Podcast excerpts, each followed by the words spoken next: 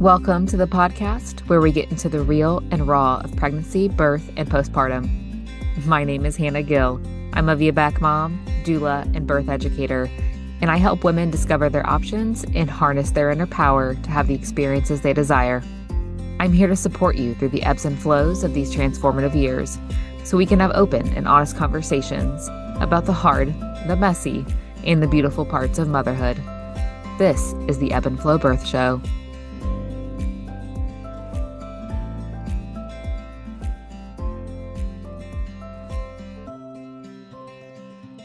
Welcome back to the Ebb and Flow Birth Show. I am your host Hannah Gill, and today we are having another Q&A episode. So let's just get right into the questions.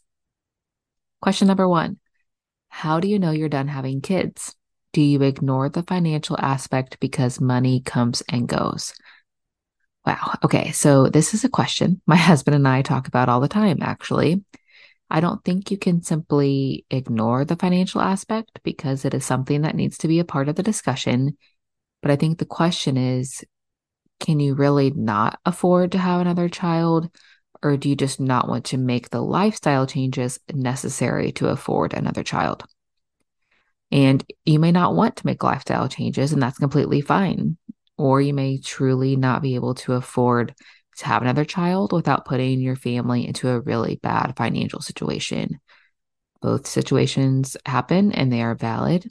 And I think finances are a question to look at. So look at the numbers and what the situation actually is before making a decision if you're basing it off of finances.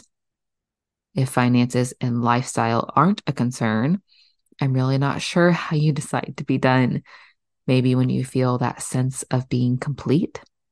I think as a mother, I will always have periods of baby fever and wanting more kids. I think that's a normal feeling, especially as your current children start to get older. But I also think that you will probably feel a sense of calm or peace surrounding the topic when you know you're done. I don't know for sure because I'm not in the situation where I feel like I'm done or not done. We're very back and forth on it. And what I've heard from people is you'll never regret more children that you have, but you could potentially regret not having another child. I don't know if that's for everyone. I would hope people don't regret children that they have. You never know. Everyone's situation's different, but when I've asked this question to other people, I've heard them say, You're never going to regret a child that you do have. You figure out a way to make it work, but you could potentially regret not having another child if you thought you wanted one. But like I said, if if finances are truly a concern and it's not just oh we don't want to make the lifestyle changes to afford another child if it's actually like if we have another kid we will be in a very very bad financial situation, potentially not being able to afford to even live. That's completely different. So look at look to see if it's actually a financial hardship and a financial concern. And if it's not, then then kind of just feel it out. Don't make a hasty decision either way and just keep having conversations um, and keep looking into yourself as well and see how you're feeling about it. Question number two How do you deal with comments made about your kids in public? So, this mom said that a woman made a negative comment about her child acting a certain way and said that she would have whipped the child. So, my first mom instinct would be to go off on someone that talked badly about my kids or my family. But my more rational, level headed response is that other people's thoughts and opinions about me or my family are none of my business. I am not responsible for other people's emotions, reactions, or feelings. And that is a them problem, not a me or my family problem. This woman probably had that reaction about your son because of her own personal issues and struggles with her children, her way of disciplining, or how she was treated as a child. It's likely that there's some generational trauma or family issues there that she is projecting onto other people's situations. So honestly, I mean, obviously like your first gut instinct is like I'm going to go off on this person for judging my family or talking bad about my family, but if you want to think it like a deep root cause, like that's a them problem, not a you problem, not a your your child problem. Uh, focus on your kids and focus on your family and do your best to ignore what other people say because, like I said, it's none of your business what people um, think or feel or react. Um, that's all about them. Question number three How do you stop comparing the recovery process between pregnancies, uh, two of your own pregnancies, or compare your pregnancy to someone else? And then when do you feel back to normal physically and mentally?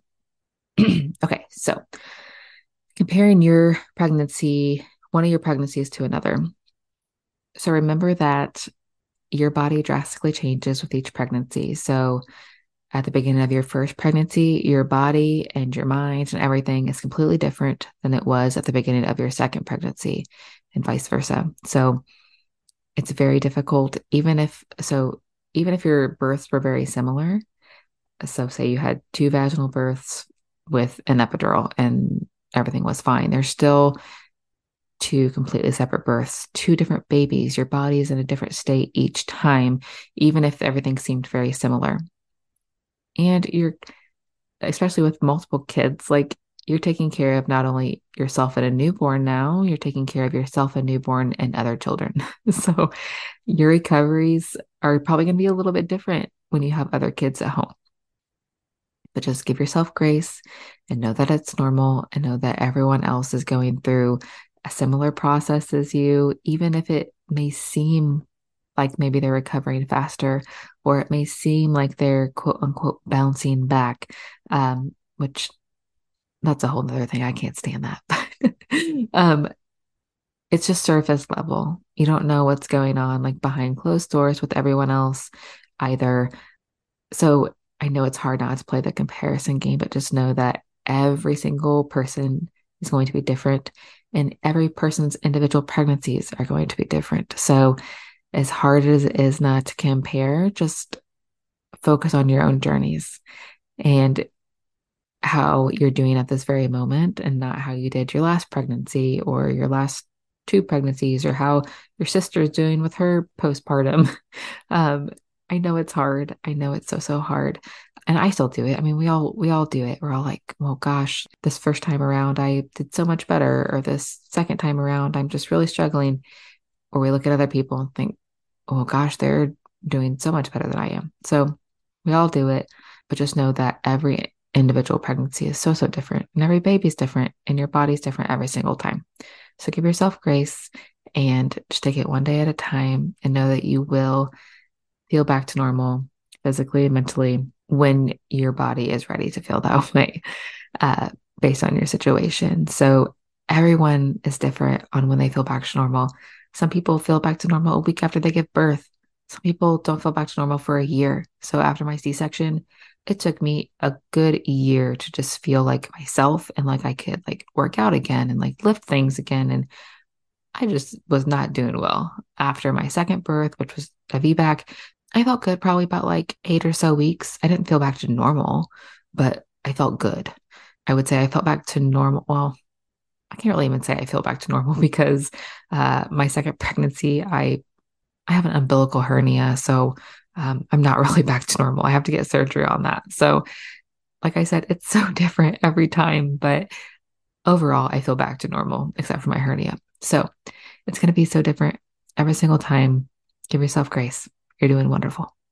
All right, that's all of our questions. Thank you so much for tuning in to another Q&A episode. I really love love love these episodes like I say every time, but uh, reach out to me via email, Instagram, Facebook, or go to ebbandflowbirthco.com forward slash question if you would like to submit a question to be answered on the podcast. Um, and let me know if you have any questions. Thanks again for listening. And until next week, keep flowing. You just finished another episode of the Ebb and Flow Birth Show. For more, head over to ebbandflowbirthco.com or on Instagram at ebbandflowbirthco. As a reminder, this podcast is provided to you for educational and entertainment purposes only. It is not a substitute for medical advice. Until next time, bye, friends.